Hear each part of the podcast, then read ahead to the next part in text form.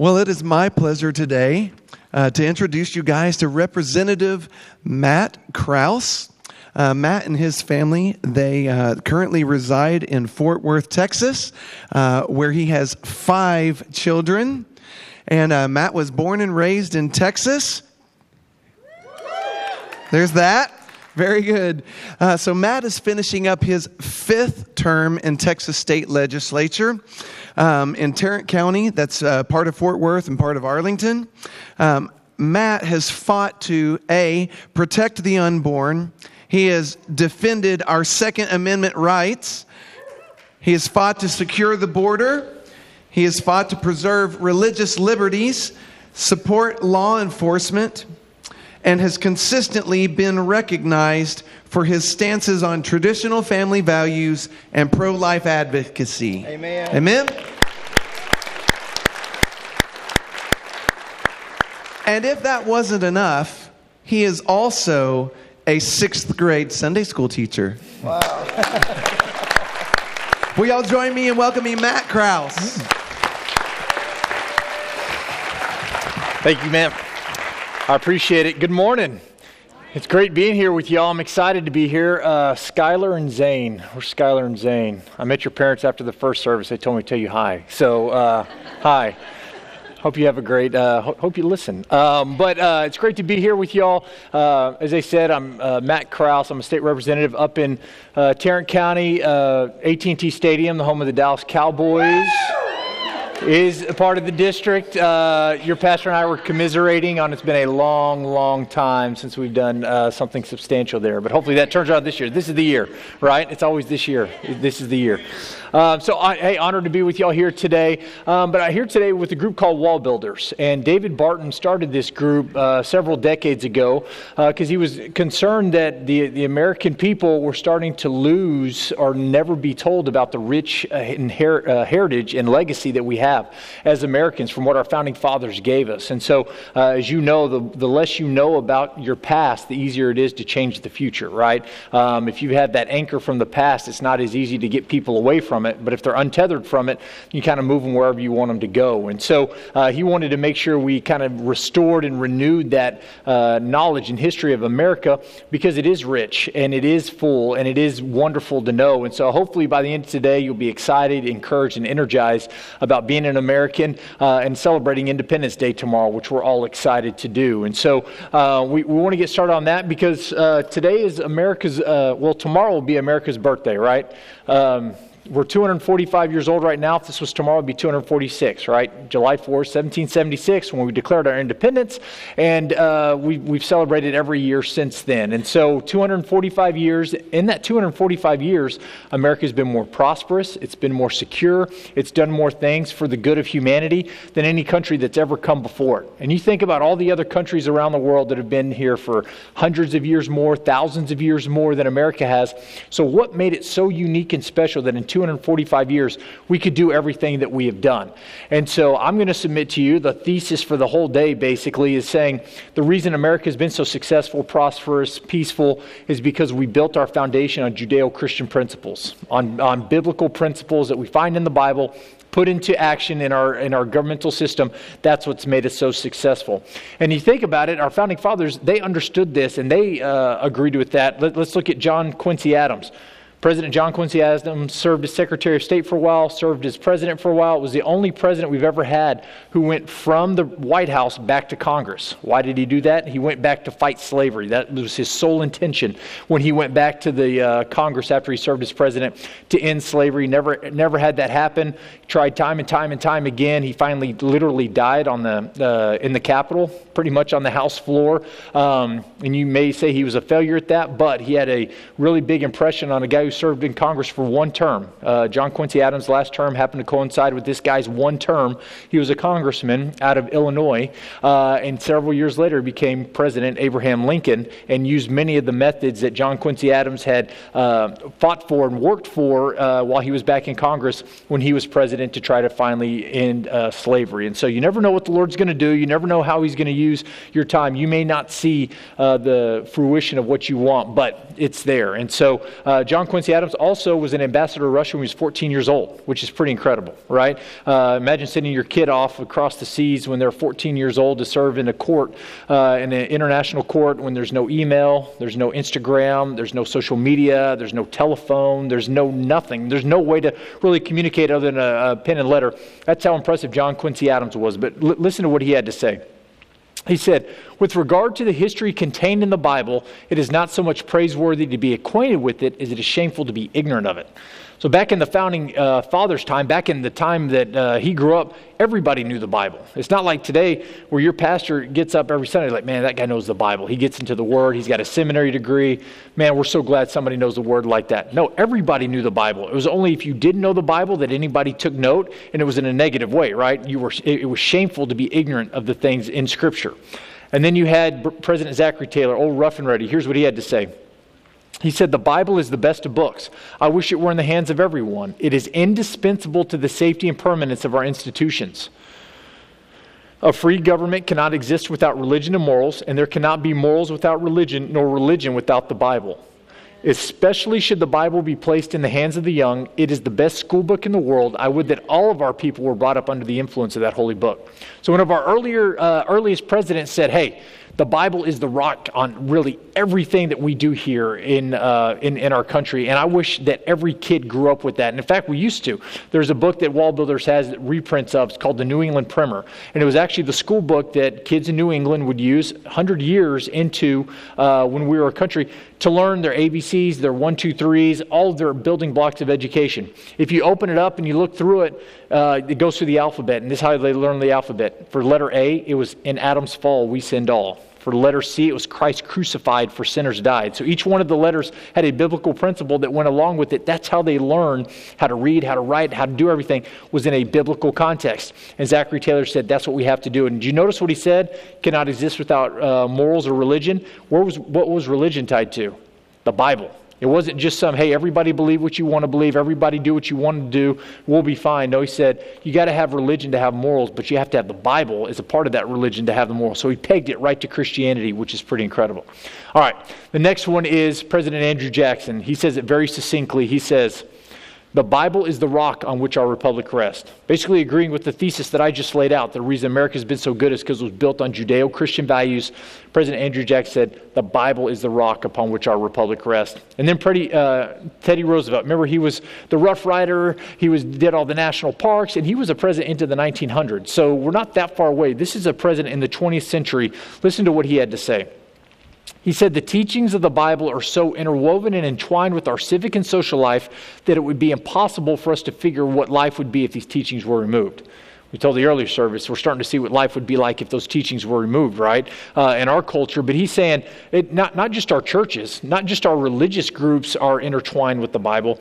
He said our civic and social life, so those things outside the walls of the church, in the community, are so interwoven and entwined with the Bible, you really can't separate the two. American society, civic society, and the Bible are together. And again, that's in the 20th century when he's saying that. So I think we have a lot of agreement with our founding fathers and even those that came after that said America's special because it's built on that rock. And because of that, I think you get American exceptionalism, right? And that's a term that people don't like anymore because uh, you're saying, oh, it's cocky, it's arrogant, it's conceited. You're saying that Americans are better than everybody else. Well, we're not saying Americans are better than everybody else. We're not better than the French, than the English, than the uh, Russians, than the Chinese, and uh, wherever you want to say. It's our principles, ideals, and values that this country was built on are exceptional. They were new. They were novel in 1776. Nobody had built a country on this idea, right? Every other country was by people groups, it was by certain races, ethnicities. America was the first country that was ever founded really on an idea, a principle that all men are created equal and endowed by their Creator uh, with certain inalienable rights. Among them are life, liberty, and the pursuit of happiness. That was radical. That's exceptional. We're not, but that is, and we need to strive to live up to that. So, who's responsible for giving us American exceptionalism? What about George Washington, right? He's the first guy you think of, uh, first in war, first in peace, first in the hearts of his countrymen. He was the guy who got unanimously so- selected to be president. He could have stayed a lot longer if he wanted to. He really did give up power after two terms when he could have basically been a king uh, for as long as he wanted to. Maybe he was responsible for it. What about Thomas Jefferson? Uh, it seems like people on both sides of the ideological spectrum, uh, political spectrum, find things in Thomas Jefferson that they like and say, that's my guy. Or what about John Hancock? First president of the Continental Congress, very wealthy guy, very influential guy, signed his name really big on the Declaration of Independence. We'll get into that later. Maybe he was responsible. Or maybe John Adams, our first vice president, our second president. HBO did an entire miniseries on him. Well, when John Adams was asked who's most responsible for the character and nature of America and what it becomes, he listed off four different pastors. He talked about uh, George Whitefield, He talked about um, uh, uh, Samuel Cooper. He talked about all these pastors. And it wasn't just uh, white pastors. Let's look at the next slide. It was Absalom Jones, John Morant, Lemuel Haynes, and John Marrant. African American pastors that were extremely influential at the founding of our country, including a guy named Harry Hoosier, which we don't learn much about him anymore. It's part of what WallBuilders loves to do is reintroduce people to the American uh, public now that used to be uh, that were very influential at the time of the founding. Harry Hoosier was a pastor that would go up and down the East Coast, and he would say, "We've got to end slavery in this country, and we've got to have increased morality in this country." And he would say that, and as his message would catch on, he'd move a little inland, move a little inland, and finally settle in this place, and he would be teaching and preaching, and people go out into the community. And they, they would hear him. They'd be like, Oh, you're one of those Hoosiers, aren't you? Well, that was in Indiana, right? What came to be known as Indiana. So every time Indiana takes the football field, the basketball court, whatever they do, they're paying homage to a African American pastor who was very influential at the beginning of our founding of our country. That's pretty incredible, right? And so you have all these pastors who left this rich heritage and legacy that John Adams said these guys are responsible for our country. Well, why would he peg the pastors? Well, because by 1763 most everything in the Declaration of Independence had been covered in the pulpits of the church, right? You have the Declaration of Independence, some of that flowery language we already talked about earlier, when in the course of human events comes necessary to dissolve the chains, all this stuff, life, liberty, and pursuit of happiness. But then under that, you have all these specific charges against King George III. Here's how he's uh, violating our rights here. Here's how he's violating our liberties here. Here's how he's doing this wrong. But if you go back and look at the, at, at, the sermons that they were preaching during that time, the pastors were preaching about all these principles of liberty, freedom, and what was wrong 13 years before we even signed the Declaration of Independence. So that's why John Adams was like, hey, these pastors are the ones responsible, kind of like for the intellectual and philosophical framework for what we did in the Declaration and what we did with our country, because they've been talking about it for so long. Now, fortunately, you have a pastor that does that still, right? You have a pastor that is not afraid to engage in the culture and be there, but a lot of pastors don't. And it's frightening and it's scary. And we're going to use the example of two pastors uh, to kind of show that cautionary tale. So let's go to uh, John Peter uh, Muhlenberg, was a pastor in Virginia. Not only was a pastor in Virginia, but he eventually became a major general in George Washington's army. That's where that yellow circle is right there. But how he became a soldier is he was preaching one day. He was preaching on Ecclesiastes 3, right? There's a time for this, a time for that, a time for this, a season for this, season for that. There's a time for war, time for peace. He said there's a time for fighting, and that time is now. And uh, under his clergy uniform, he had a full militia uniform. Took off the clergy robe, walked straight out the back of his church and onto the battlefield, and became part of the Continental Army, right? And so that was John Peter Muhlenberg in Virginia. Well, he has an older brother in New York, and Frederick heard about it. And here's what Frederick had to say. There's that little stunt up there. He said, You would have acted for the best if you had kept out of this business from the beginning. I now give you my thoughts in brief. I think you were wrong. He's like, Look, I heard about this stunt. I heard about taking off the robe. I heard, you know, it's really cute. It's really funny, but you're wrong, right? You're not a soldier. You're a pastor. Your job is to preach the word of God, bring souls to salvation. That's your calling and that's your job. So you were wrong. You shouldn't have done that. You wouldn't have done that. John, being a good little brother, as I am, had to respond. And he said, Here's what John said I'm a clergyman, it is true, but I'm a member of society as well as the poorest layman, and my liberty is as dear to me as any man. Shall I then sit still? Heaven forbid it. I'm convinced it is my duty so to do, and duty I owe to God and my country. So John Peter's like, look, I get it. You're right. I am a pastor, but I'm also a member of this society. I'm a member of this community. And if they're going to be out there on the battlefields fighting for independence, I've got to join them in that. And so I'm going to be out there doing that. I'm going to, uh, I'm serving my role. I've got to do that. So he goes off onto the battlefield. Frederick keeps preaching at his church. And then something happens in 1777 the British invade New York. Not only do they invade New York, they take it over and they kick him out of his church. So now Frederick's like, okay, what am I supposed to do now? I'm called to preach the gospel, but now I can't do that because I don't have a pulpit in a church anymore to do that from. And the light bulb finally goes on, right? He's like, I guess this is what John Peter was talking about. If I don't get involved in, uh, in what's going on outside the walls of the church, I may not get to do what I continue to love inside the walls of the church, right? And so he gets to work. He doesn't go out into the battlefield, but he gets involved in politics and he rises through the ranks. And in fact, there's only two names on the Bill of Rights. Remember, we had the Constitution, then we drafted the 10 uh, amendments after that. We called the Bill of Rights the First, Second Amendment, uh, 10th Amendment. Uh, very important. There's only two names on that. You have John Adams, the first vice president of the United States, and Frederick Augustus Muhlenberg, the first Speaker of the House under the Constitution. So you had two pastors who got involved in two totally, way, two totally different ways, one on the battlefield, one in the political arena, who made huge contributions to our country. And I always think about that because, as we were talking about, your pastor gets it. He gets involved in what's going on. Talking about the kindness initiative uh, in between services, that's huge. That's being the hands and feet of Jesus outside, right? Because we were talking in the first service, Jesus calls us to be two things, right? Calls us to be light and salt. And I think we're really good about being light. We're really good about giving to missions, going on mission trips, wanting people to know about the Jesus that we have in our heart and become our Savior and our Lord and Savior. We're really good about being the light. It's that salt piece that I think we're missing sometimes, right? Because what does salt do? It flavors and it preserves. And if the people of the church aren't outside in the community flavoring the culture and preserving the culture, then you're not going to like what you get. You're going to find yourself in a position like Frederick Muhlenberg was, not able to do what you love doing inside these walls of the church because you've abandoned what's going on outside. So, and one other thing on salt. What else does salt do? makes you thirsty, right? So the way you act, the way you live, the way you interact with the people outside the walls of these church ought to make them thirsty to be more like you and to come see what you have that they don't, right? And so we've got to be salt, we've got to be light, and the pastors at the founding of our country understood that. So, who else understood it? Our politicians did, right? This is 1774. This is the first time we ever got together when we were discussing whether or not we should break away from uh, Great Britain or not. This was the first meeting of the Continental Congress in 1774. Can you tell what they're doing? They're praying. That's exactly right. And that yellow circle up there is John Adams. He was a part of the First Continental Congress. And so they got together in 1774. They prayed for hours uh, when they got together. But listen to what they also did.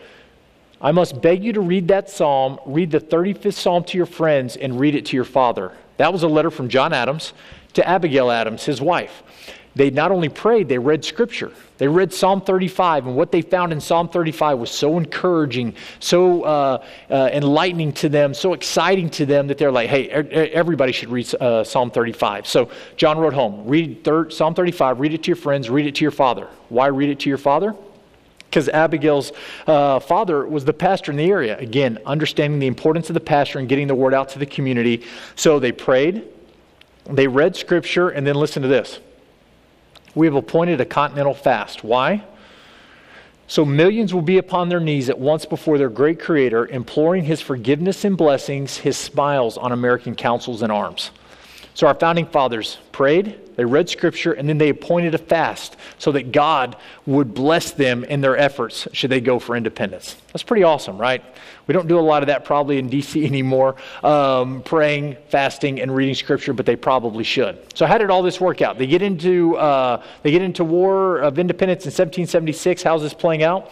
Well, John Adams, who's watching this from a front row seat, says, It appears to me the eternal Son of God is operating powerfully against the British nation. So, not only, hey, it looks like things are going well, but the eternal Son of God, Jesus Christ, is, himself is operating powerfully against the British nation. That's incredible. And if you don't believe him, what about George Washington? Again, the general of our army on the battlefield every day. In 1778, five years before we actually won the war, but in 1778, he says, the hand of providence has been so conspicuous or so easy to see in all this that he must be worse than an infidel that lacks faith and more than wicked that has not gratitude enough to acknowledge his obligations. So George Washington is like, I'm out here every day. I'm seeing what's going on. If you can't see that the hand of God is helping us through these things, you're more than wicked. You're an infidel who lacks faith if you can't give God credit for what he's helping us do. So we get through, we go through 1783, the Battle of uh, Yorktown. We finally, um, you know, kind of w- cease all hostilities, and we finally get our actual uh, cessation from England in 1783 at the Treaty of Paris. And these are the three guys that negotiated that for us. John Jay was our first uh, Chief Justice of the Supreme Court. He's the one standing up. John Adams, who we've seen over and over again, is sitting down, and Benjamin Franklin is sitting right by him. So in 1783, they negotiate uh, the Treaty of Paris with Great Britain. And you can see their wax uh, seals and their names uh, on that left side of the document right there. Um, so they signed it. But look how the first document that we ever signed as an officially independent nation starts out in the name of the most holy and undivided Trinity. Not a lot of documents start off like that these days, right? Even at the church, we don't start off a lot of documents, but our founding fathers in 1783, as they negotiated peace from Great Britain, that's how they started off our first official document. So you've seen John Adams in the room from 1774 to uh, negotiating the treaty in 1783, and here's what he had to say. He said, The general principles on which the fathers achieved independence were the general principles of Christianity backing up our thesis from the beginning that the, that the greatness and the exceptionalism of America is because it was founded on a Judeo Christian bedrock, right? That's what John Adams is saying here. You get a lot of people who disagree with you on social media, regular media, academic world, and other places. But if I'm going to believe somebody, I'm going to believe the guy who was there from start to finish of the entire Revolutionary War, War for Independence. If that's what he says, I think there's a lot of uh, truth there. So, how do we get headlines like this? America's unchristian beginnings. Our founding fathers, most, despite preachings of our pious right, were deists who rejected the divinity of Jesus. Now, I was telling the uh, earlier service that I'm the son of a pastor, I'm the grandson of two pastors, I'm the great grandson of a pastor, I'm the brother of a pastor, the nephew of a pastor, and the cousin of several pastors. And I'm a lawyer and a politician, right? So I kind of went, went the way other way. But, so I don't have a seminary degree, but I don't think you need a seminary degree to understand in that Treaty of Paris where we invoke the name of the most holy and undivided Trinity that you're invoking the deity of Jesus Christ, right? So even if it wasn't in their personal lives, but our, uh, our official state documents invoke the deity of Jesus Christ, how can these guys say they rejected the d- divinity of Jesus? Or how about this one? The authors of the Declaration were enemies of Christ. So now we've gone one step further than just rejecting the divinity of Jesus. Now we're actual enemies of Jesus Christ, right? And then how about this one? The founding fathers were not Christians. And I bet if you asked a lot of folks, this is the prevailing sentiment they would have about our founding fathers, right? They were a bunch of agnostics, atheists, deists, slave owners who didn't know, who, who aren't worth celebrating, venerating because they were flawed human beings. We don't need to celebrate them. Well, let's see if the actual truth backs up with what this conventional wisdom uh, says. So we look at this painting. This is the painting of the signing of the Declaration of Independence. The 56 men who participated and signed the Declaration, including, uh, so these are, the, these are the 56 men. David Barton, when he goes around, whether it's schools, whether it's churches, nonprofits, wherever he goes, civic groups, he says, name people in that painting for me. And he says, people can always usually name two. Benjamin Franklin and Thomas Jefferson. He said, Isn't it interesting we've trained the world to recognize the two least religious founding fathers when there were other, much more religious founding fathers in that painting who contributed or did just as much than even those two?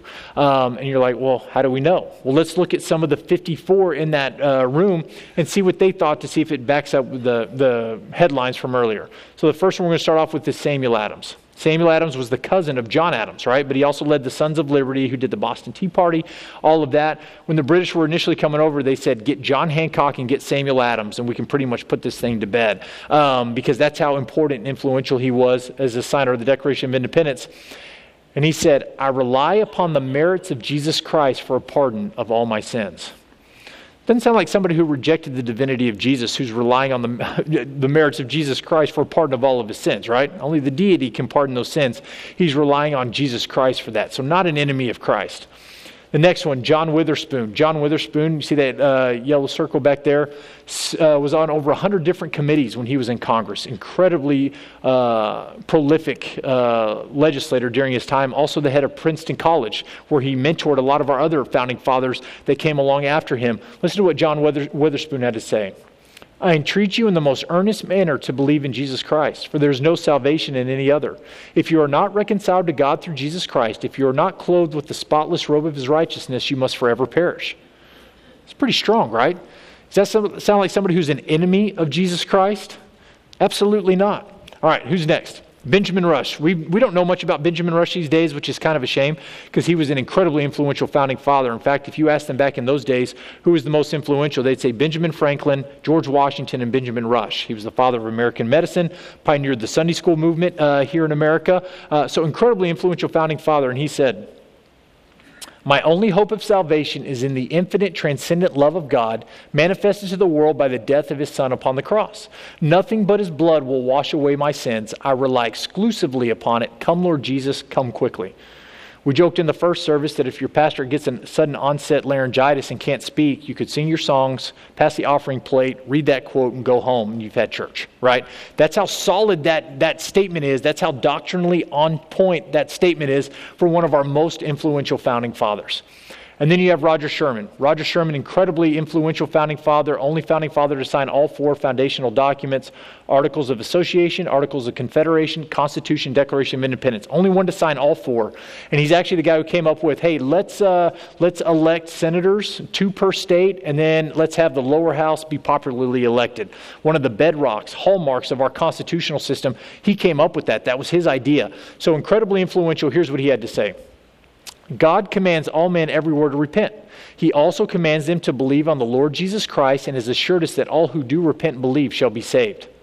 God has promised to bestow eternal blessings on all those who are willing to accept Him on the terms of the gospel, that is, in a way of free grace through the atonement. That's solid. That's not an enemy of Christ. That's not somebody who rejects the divinity of Christ. That's not somebody who's not a Christian. This one quote alone puts all of those headlines to rest.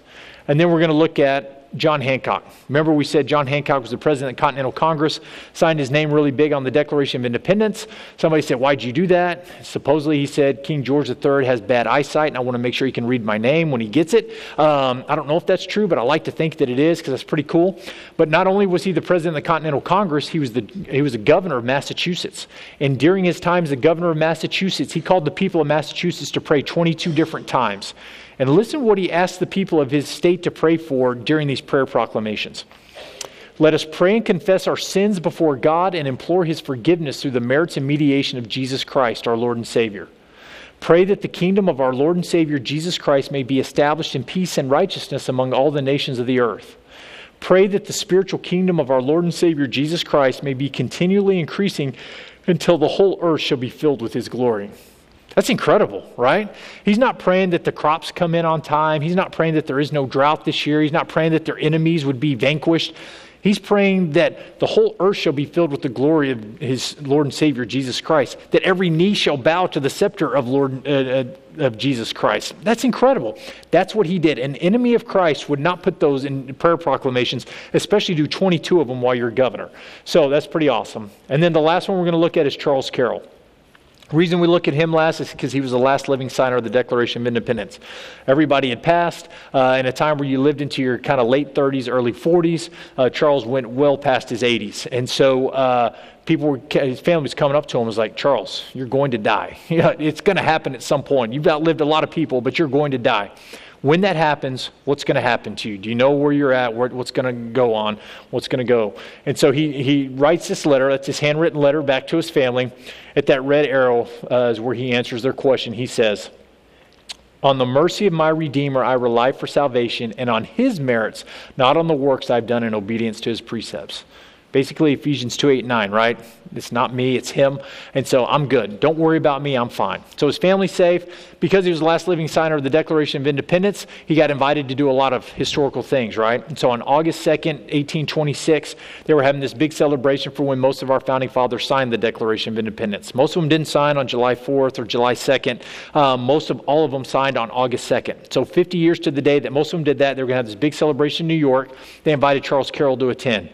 He's like, I'm too old. I can't do that, but send me one of the original copies. I'll write some like parting words on the back of the Declaration of Independence, uh, and you can read them. Look at his, uh, some of his last words. I'm grateful to Almighty God for the blessings which through Jesus Christ our Lord He has conferred on my beloved country. That's incredible, right? Your last words, you want them to be measured, you want them to be important, you want to emphasize what you want to do. And his last words, you want to say, hey, I'm grateful to God through Jesus Christ our Lord, not just some nebulous God.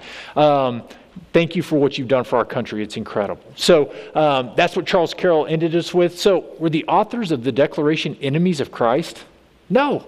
And we've only looked at a couple of them. There are several more in that uh, room of 56 that we haven't even looked at that are just as uh, important, that are just as impressive that those guys. And we used to learn about them, right? In our schools, we used to read about a book called The Lives of the Signers of the Declaration of Independence. It would go through all 56 men so you could know who these people were that founded our country. And if you think the men were incredible, the women were even more important, right? The wives of the liners uh, of the signers of the Declaration of Independence. Because you think about the uh, 56 men, they're there, they're in Philadelphia at Independence Hall, they're pontificating, theorizing, philosophizing, writing documents. Well, the women are back home, right? Taking care of the farms, taking care of the business, repelling the British that are coming after them, taking care of everything back home. And so, uh, you want to talk about an impressive group of founding mothers. Those 56 women were unbelievable as well. And we used to teach that. WallBuilders has uh, copies of that. We've got catalogs when you leave today and coupons if you want to order stuff. But you can go back and see what we used to teach in our schools so we would know who these 56 men uh, and their wives were We've gotten away from that, so that's how we can have newspaper articles like the ones we just saw that are completely inaccurate and ignorant. So, I want to look at two uh, speeches real quick to further the thesis one more time that we grew up in an era in our country was found in an era that was based on biblical principles. We're going to start one before the, uh, the war and one during the uh, drafting of the Constitutional Convention that I think will drive it home. But we have Patrick Henry. You probably know which uh, speech we're going at on this, but Patrick Henry came to the Virginia House of Burgesses on March 23, 1775. Virginia was in an interesting position trying to figure out do we get involved in this war for independence or do we not, right? As we were talking earlier, about 33% of the people in America wanted to fight for independence. That's all, just about a third. Another third were loyal to the crown, and they said, no, we're not going to do that. We're subjects of King George. We're, we're not, we're not going to commit treason and try to break away. And then you had about a third of the people in the middle, like you always do, that just couldn't make up their minds, right? So, um, uh, but the war already, there were already some clashes, there were already some. Uh, uh, things moving down the track. And so Virginia was like, do we get involved in this war or do we not? And that's where Patrick Henry comes in on March 23rd, 1775. And here's what he says Sir, we are not weak if we make a proper use of the means which the God of nature has placed in our power. The millions of people armed in the holy cause of liberty and in such a country as that which we possess are invincible by any force which our enemy can send against us. Besides, sir, we shall not fight our battles alone. There is a just God who presides over the destinies of nations and who will raise up friends to fight our battles for us. The battle, sir, is not to the strong alone, it's to the vigilant, the active, and the brave. The war war's actually begun. The next gale that sweeps from the north will bring to our ears the clash of resounding arms. Our brethren are already in the field. Why stand we here idle? And what is it that the gentlemen wish? What would they have? Gentlemen may cry, Peace, peace, but there is no peace. Is life so dear or peace so sweet as to be purchased at the price of chains and slavery? Forbid it, Almighty God. I know not what course others may take, but as for me, give me liberty or give me death one of the most impactful, incredible, important speeches in all of American history. Because of that, the people of Virginia were like, you know what? He's right. Patrick's right. The House of Delegates was like, we got to get involved in this war. They came alongside, a huge help to the war for independence. So the effects of this speech, just incredible. Well, look at this. In those 14 sentences, he quoted the Bible 11 times. And look where he quoted them from. Jeremiah, Matthew, Joshua, Daniel, Psalm, Deuteronomy, Second Thessalonians, all over Scripture, Old Testament, New Testament, right? So as we were saying earlier, it's not like he got up and read Jesus Calling that morning. He was like, man, this is really good. I'm going to go share that with the guys when we get there tonight. No, when he spoke, extemporaneously, the vernacular of the day was biblical language. Now, some people may say, well, he wasn't trying to speak in biblical terms. That makes my point even stronger, right? What, what did John Quincy Adams said? Everybody knew the Bible. Everybody understood it. It was only if you didn't know it that anybody took note of it and it was a negative. So everybody understood it. So when they talked, when they were trying to rally the troops, when they were trying to say something important, they used biblical language, quoting the Bible 11 times in 14 sentences in one of the most impactful speeches in American history. So now the next one. We win, our, win independence, get the Treaty of Paris in 1783. Things do not go well at the beginning, right, for those first three or four years because the federal government has no ability to kind of keep everybody together. So some of our influential founding fathers got together in Philadelphia again in 1787, same place, Independence Hall, and said, we've got to create this new government. And our Constitution was formed. But Benjamin Franklin was there, oldest delegate at the Constitutional Convention and he hardly spoke, but he gave his longest speech on June 28, 1787, because They couldn't figure anything out. They had already been there for several weeks, but they couldn't come to any kind of agreements, right? The big states were fighting with the small states. The slave states were fighting with the free states. The agriculture states were fighting with the more urbanized states. They could not come to any agreement. So the eldest statesman in the room, June 28, 1787, Benjamin Franklin stands up and says this in the situation of this assembly, groping as it were in the dark to find political truth, and scarce able to distinguish it when presented to us, how has it happened, sir, that we have not hitherto once thought of humbly applying to the Father of lights to illuminate our understanding? In the beginning of the contest with Great Britain, when we were sensible of danger, we had daily prayer in this room for divine protection. Our prayers were heard and they were graciously answered.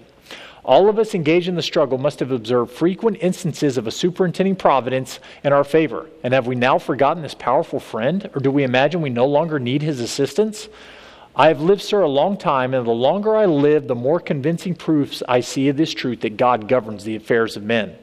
If a sparrow cannot fall to the ground without his notice, is it probable that an empire can rise without his aid? We have been assured in the sacred writings that except the Lord build the house, they labor in vain that build it. If I firmly believe this, and I also believe without his concurring aid, we shall succeed in this political building no better than the builders of Babel, and we become a, uh, shall become a reproach and a byword down to future ages. I therefore beg leave to move that henceforth prayers imploring the assistance of heaven and its blessing on our deliberation be held in this assembly every morning before we proceed to business. So Franklin was like, We've forgotten everything we learned in 1776 about praying to God, Him answering and blessing that when we sought Him. So he said, We should start praying every morning. They didn't take a vote on this, but we know the next couple of days they took a break. They took a little recess of several days.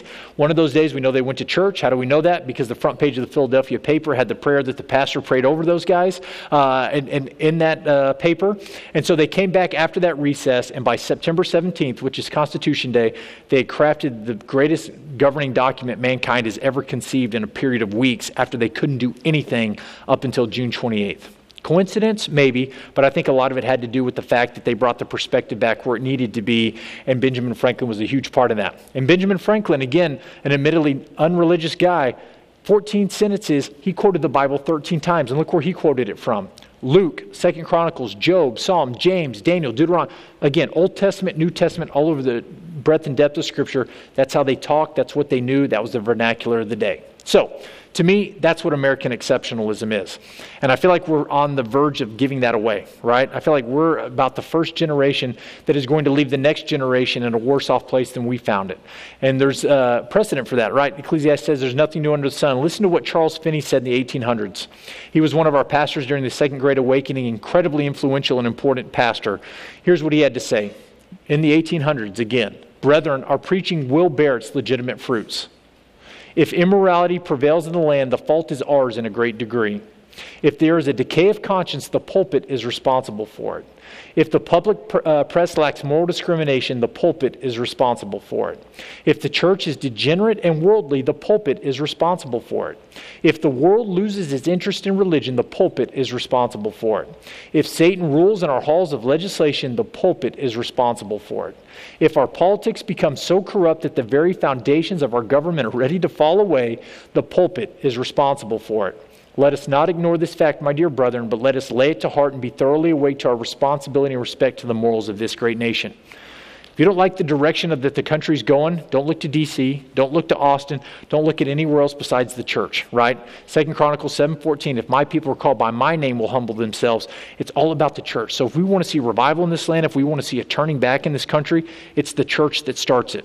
And I know that sounds daunting, right? But what I always like to talk about is when Nehemiah went back to rebuild the walls of Jerusalem. Remember uh, when he went back and he had people with him? He didn't just say, hey, you know what? Let's go rebuild the walls. Everybody, let's go.